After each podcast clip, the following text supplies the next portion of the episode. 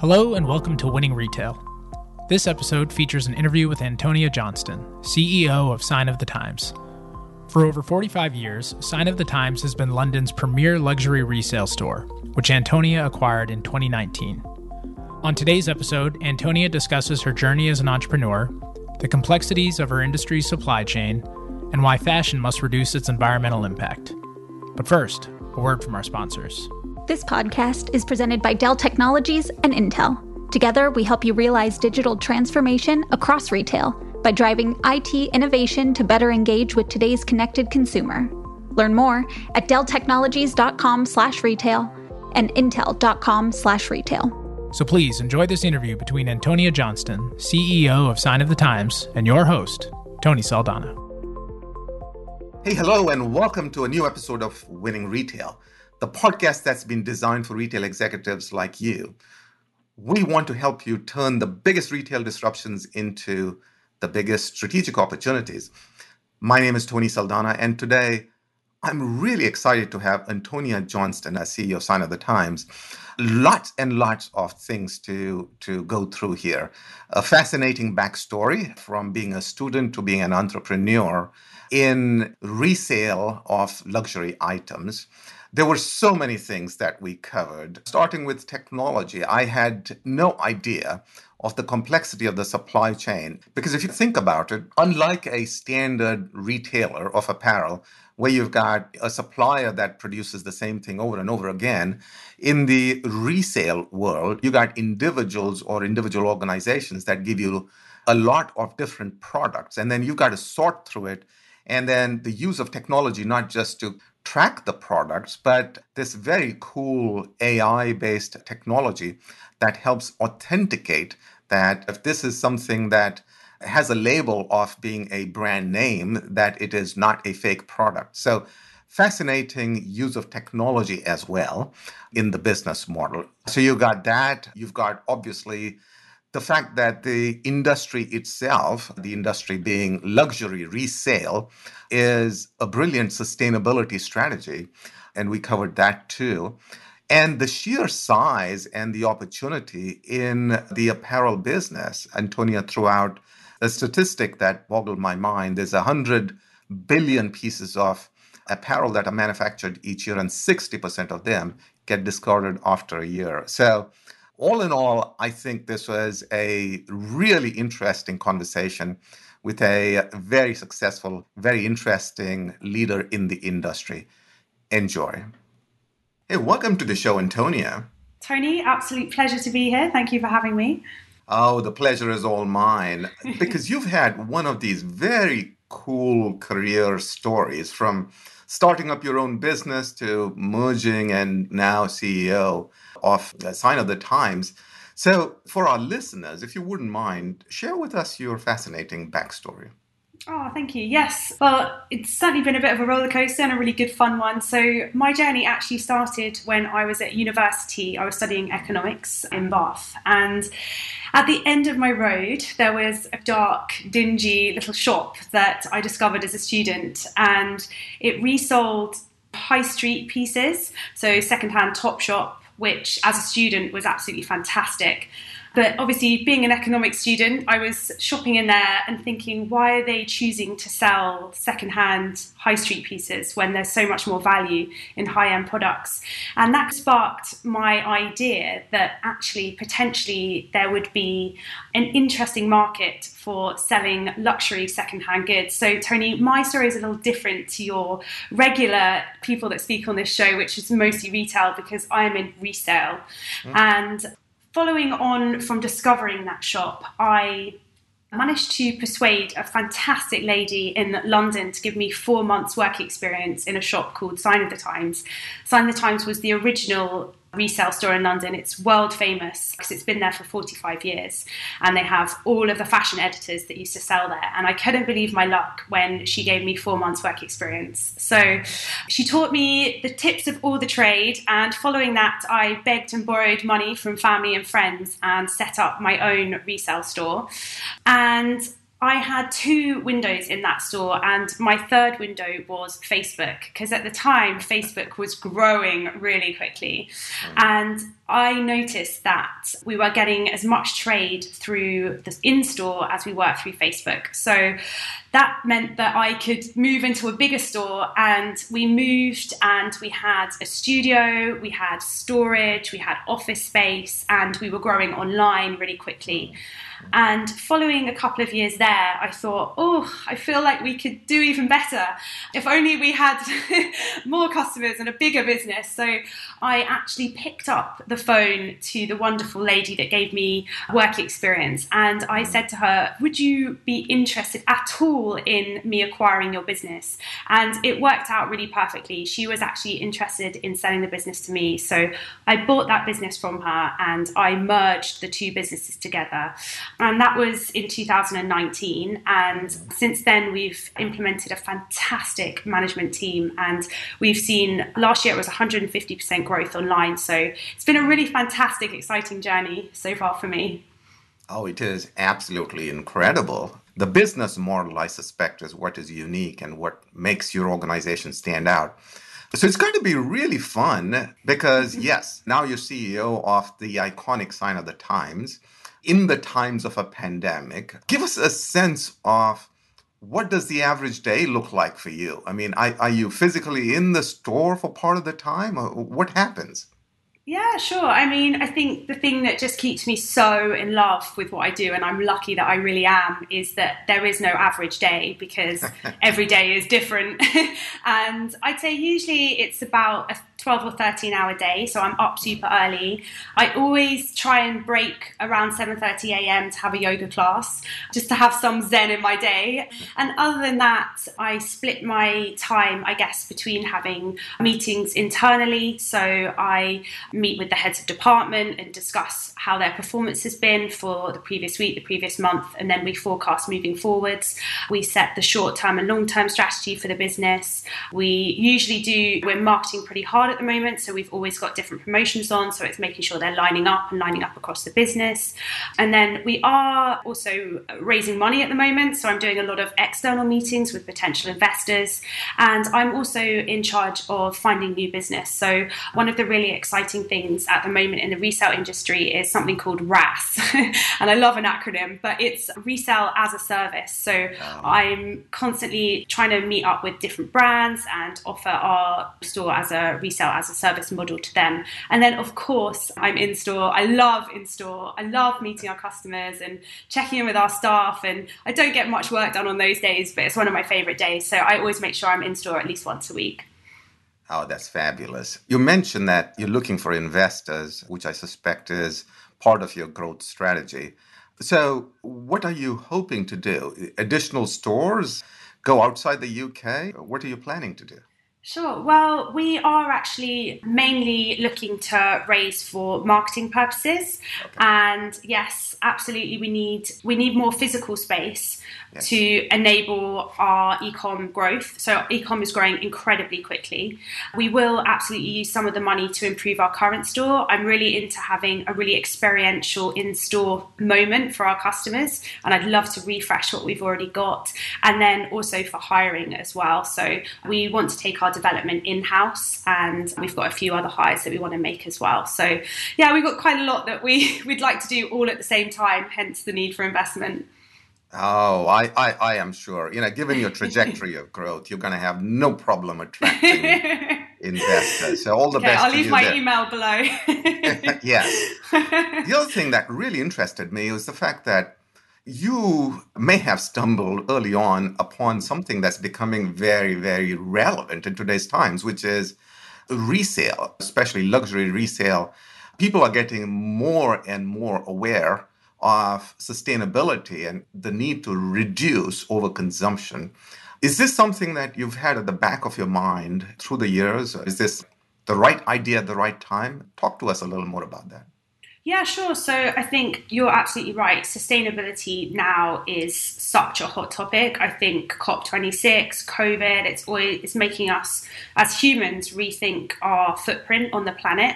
Back when I first started, I have to be totally honest and say that was not at the heart of why I started what I'm doing, but I am incredibly lucky that actually our business is an entirely sustainable business. There's nothing more sustainable than buying something that's already been produced rather than contributing to new production. And it's something that as a business we're constantly striving to improve. So we're offering delivery by bicycle, we're completely paperless, we're constantly reviewing our packaging, and we are absolutely now, it is at the forefront of our minds, and we're very, very conscious of it. Oh, that's absolutely fabulous. It doesn't really matter how you stumbled upon an important idea, it's what you do with it that's important. And I'm glad to hear of all of your interventions there. That's fabulous. And you've mentioned technology a few times. We, like to understand how and where technology plays a role. One area where it plays a role is obvious, which is online retail. But in addition to the obvious, what kind of role has technology played in the growth of your businesses, both Sign of the Times as well as your previous business? Yeah, for sure. So I think to give you a couple of use cases that, yes, you're right, a lot of it is to do with our online. We are a growth business, and at the moment, we don't have a big budget for having tech for tech's sake. We can't afford huge screens in our store, and we really use technology to solve a purpose rather than just to have it. So a couple of things that we're using at the moment is an integration in the back end of our website, which has enabled us to open our website to other businesses that can actually now sell on our store, which has been really exciting because it means that we can find product now from all over the world to give our customers access to that. And then for our buying customers, we are working with real time and real price shipping integrations. So I mentioned before delivery by bicycle. Well, unfortunately, at the moment, that's a set price, and people are paying the same price for a bicycle as they are for a motorbike. And what we want to do is make that price sensitive so that the customer has complete control over their shipping decisions and that we can offer really sustainable shipping options for them at checkout. So we're, we're using technology in as many places as we, as we can to improve our, our processes for our customers as much as we can there's nothing like giving the choice eventually to the uh, consumer, the, the customer, the shopper. And some of those ideas are fabulous. Now, could you also help us walk into the operations of your business a little bit? So, you've got merchandise that comes in because you're in the resale business, and then you have to authenticate it. So, how does that work? And is there a role for technology there? So, back in the day, of course, that was all done by hand and by eye. But now, of course, fakers are getting more advanced in the way that they produce things, and it's getting harder and harder to determine what is fake and what is real just by eye. So, We've got a fantastic device that we use, which is actually a machine learning device, and it was first created to discern authentic art from fake mm. art. And they've now started using it for authenticating designer goods. So, what happens is we take photos at the microscopic level, and those photos are compared to thousands of others in their database. And by machine learning, that is constantly improving. The device we use has over a 99% accuracy rate, which gives oh, us, wow. yeah, it's fantastic. It's really important for us, it's really important for our customers to have complete confidence when they're shopping with us, especially if you're selling a handbag for £8,000 or, or whatever, you, you need to be 100% sure that what you're selling is authentic. So, yes, we rely very heavily on that. Part of the challenge you also have is volume of the products, isn't it? This is a fairly complicated supply chain in the sense that you've got different supplies, different areas of supply. And then the lots aren't the kind of lots that you would expect if you were buying only shirts of a specific design from one supplier, because I suspect you're going to get mixed lots. And then you got to sort through all of that and authenticate it and then basically pretty it up for sale and then put it up there. So how does that operation work? Yes, Tony, you've hit the nail on the head. It is a very complex operation. And actually, I think that's why you often see retail working alongside resale rather than handling their own resale, because it is incredibly complex. And whilst on the surface they might look quite similar, behind the scenes they are incredibly different. So you're very right. We have many suppliers selling many items and one of each item.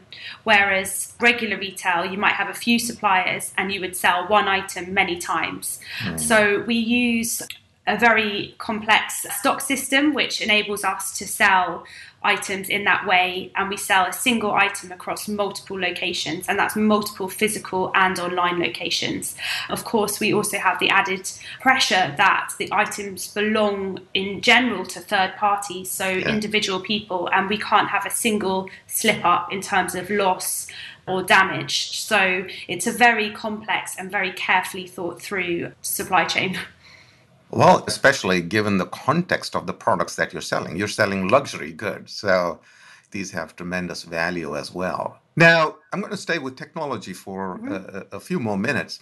So, as you think about the potential role of technology going forward for your business or similar business models such as yours, what are you most excited by? Yeah, for sure. I mean, I can talk certainly to our business, and I've got a huge roadmap for my technology, which, um, if I was to price up, would be very expensive. But I'm really excited to start implementing as much as I can as soon as I can. But certainly for us at the moment, pricing automation is something I'm really excited about at the moment within our business. It's a very human process, mm. and actually, we have years of data on what price items were sold at. And really, I think our staff should be involved in a lot more exciting projects than pricing a lot of goods. And also, it would improve our sell through rate if we got the pricing right exactly each time. So I think there's a huge capacity for improvement on our automation of our pricing. And then I think also personalization. I think everyone says personalization, but for resale, it's so important because there's nothing more demoralizing for a second-hand shopper to see just one item in one size, they like it, and there's, you know, but that's it. They leave the site, they ah. don't come back. In a regular store, you go in and, and you see an item you like, the chances are it's in your size as well. But we really need to work on letting our customers know when the piece they've been looking for has landed on the site so that they don't become disheartened and stop coming back if they don't find items in their size. So, something we're working on at the moment is notifications for wish list items for sizing and for brands. Oh, that's going to dramatically change the way we think of luxury resale because in many cases, resale shops have been a little bit of a treasure hunt. You go in there or you go online and you get what you get. And some days you're lucky and some days you're not. But you're transforming that, especially if I need something in a medium size and it's not available today, but I would be willing to wait and get a good deal. Yes, exactly. If that comes through in a few days. So that's that's starting to reinvent the whole, I guess, the equity and and the experience of resale shopping. For sure, I think the customer has become a lot more discerning. They've become used to shopping new. And as resale businesses, we need to step up to the plate. If we want to compete with potentially other retailers, we need to be able to offer that same experience. And that's something I'm very passionate about. Very nice. so, this is a fascinating business. I don't mean just sign of the times, but which it is, of course, but then also this industry of luxury resale. Where do you think that is going? I mean, uh, given the convergence of sustainability and obviously there's always price consciousness and fashion continues to become more and more important. Where do you think that particular industry is going? Well, I think the fashion industry as a whole has quite a long way to go from where we are today. I think certainly the consumer has been educated a lot over the last couple of years, potentially to things that we weren't always aware of. So I think, firstly, I hope we're moving towards fair wages. Hopefully, we're mm-hmm. working towards fair working conditions. And hopefully, we're working towards more mindful production and end of life processes. I've got a little stat for you, Tony, but 100 billion items are produced yearly. That's 14 for each human on the planet, and 60% of those will be discarded within one year. Oh my god! Yeah, it's it's quite a big issue, and I think fashion really needs to lighten its footprint on the planet. So. I do hope there's, and I think there already is, we've seen that there's a, a, movement towards resale, a movement towards reuse and repair. And resale in itself is due to be bigger than fast fashion by 2030. And I think big brands are really starting to pay attention. So you see collaborations with, say, Gucci and The Real Real, Ralph mm. Lauren, Depop, Reformation, thredUP. Stella McCartney in The Real Real, they're really stepping up and getting involved and owning their part of resale. And I can see that that happening more and more. So I think either big brands will take on their own resale or they'll do RaaS, so resale as a service, and partner with specialists who can handle that more complex supply chain. You just threw in something there that floored me. You said by 2030, yeah. resale is going to be bigger than fast fashion. Yeah. I'm really glad to hear that, of course. From a consumer and from a sustainability standpoint, I mean, you know, I, I think that statistic of 60% of all of the products manufactured in fashion essentially being discarded or being made available for reuse, hopefully, that's a huge number.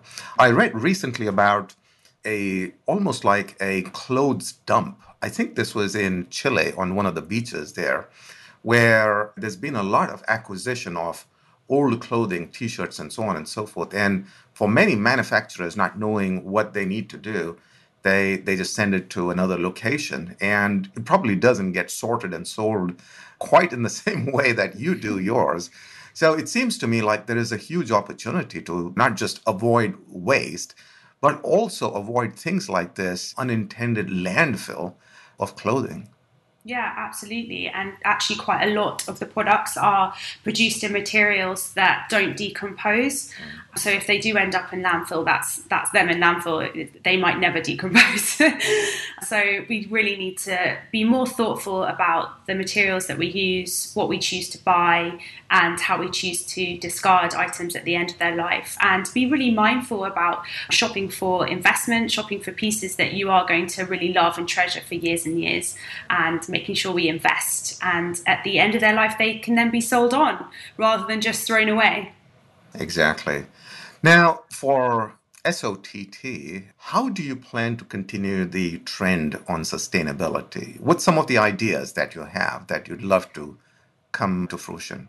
Well, I think we're very lucky in that sustainability is really at the heart of our business. There is nothing more sustainable than buying something that's already been produced.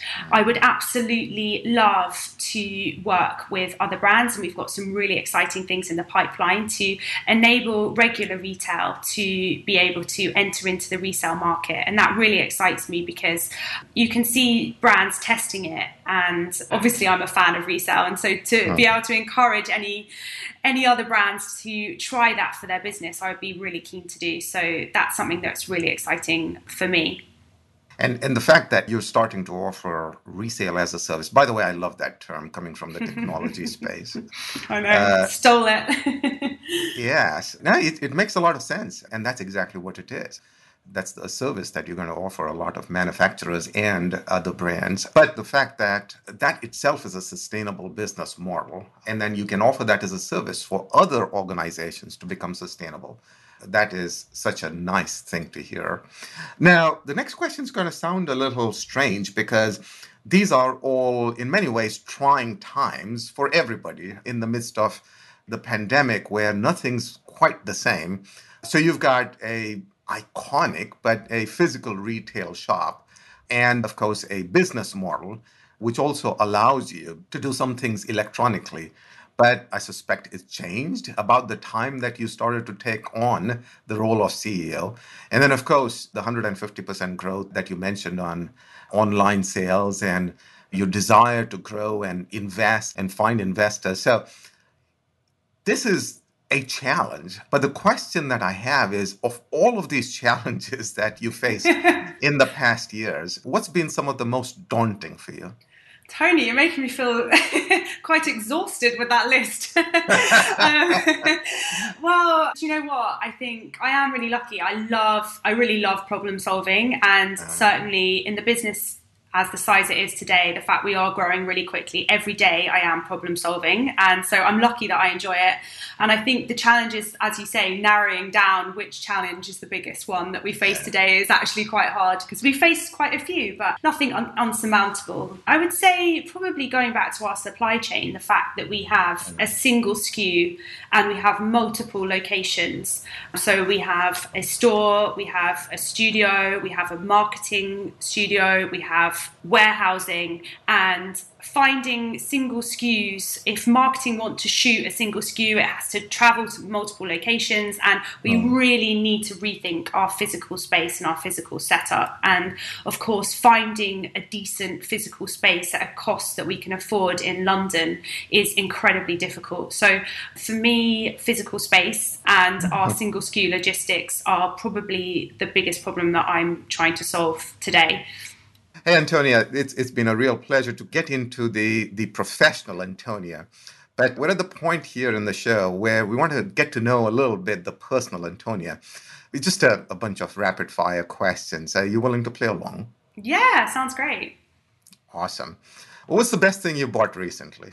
Oh, okay. Do you know what? Even though I own a fashion business, I actually don't have time to shop, and people won't believe that. But I did, I did treat myself to a Max Mara coat last year, which of course is timeless and classic, and I'll wear it forever. So I'm very happy with that. When it comes to retailing as an industry, there's so many trends: personalization, automation, so on and so forth, sustainability. What's your favorite trend? Oh wow, gosh, I think automation just because for me that it's such a time saver and it means that I can have my incredible staff doing things that they're much more equipped to do and that they enjoy more rather than doing kind of monotonous tasks that I'd rather have a machine doing. Oh, makes my old heart glad to hear that as a technologist. Your most memorable customer experience this year? Uh, honestly, we absolutely love our customers of course, our customers are our suppliers. We just live to serve them, you know? Yeah. So I think probably the most memorable one was we hosted a party for about 100 top clients after mm. lockdown. And it was in a private members club in the centre of London called the Ivy.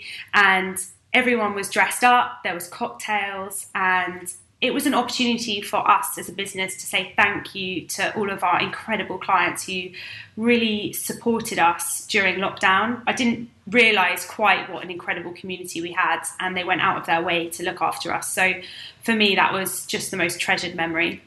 What's the most fun app on your phone right now?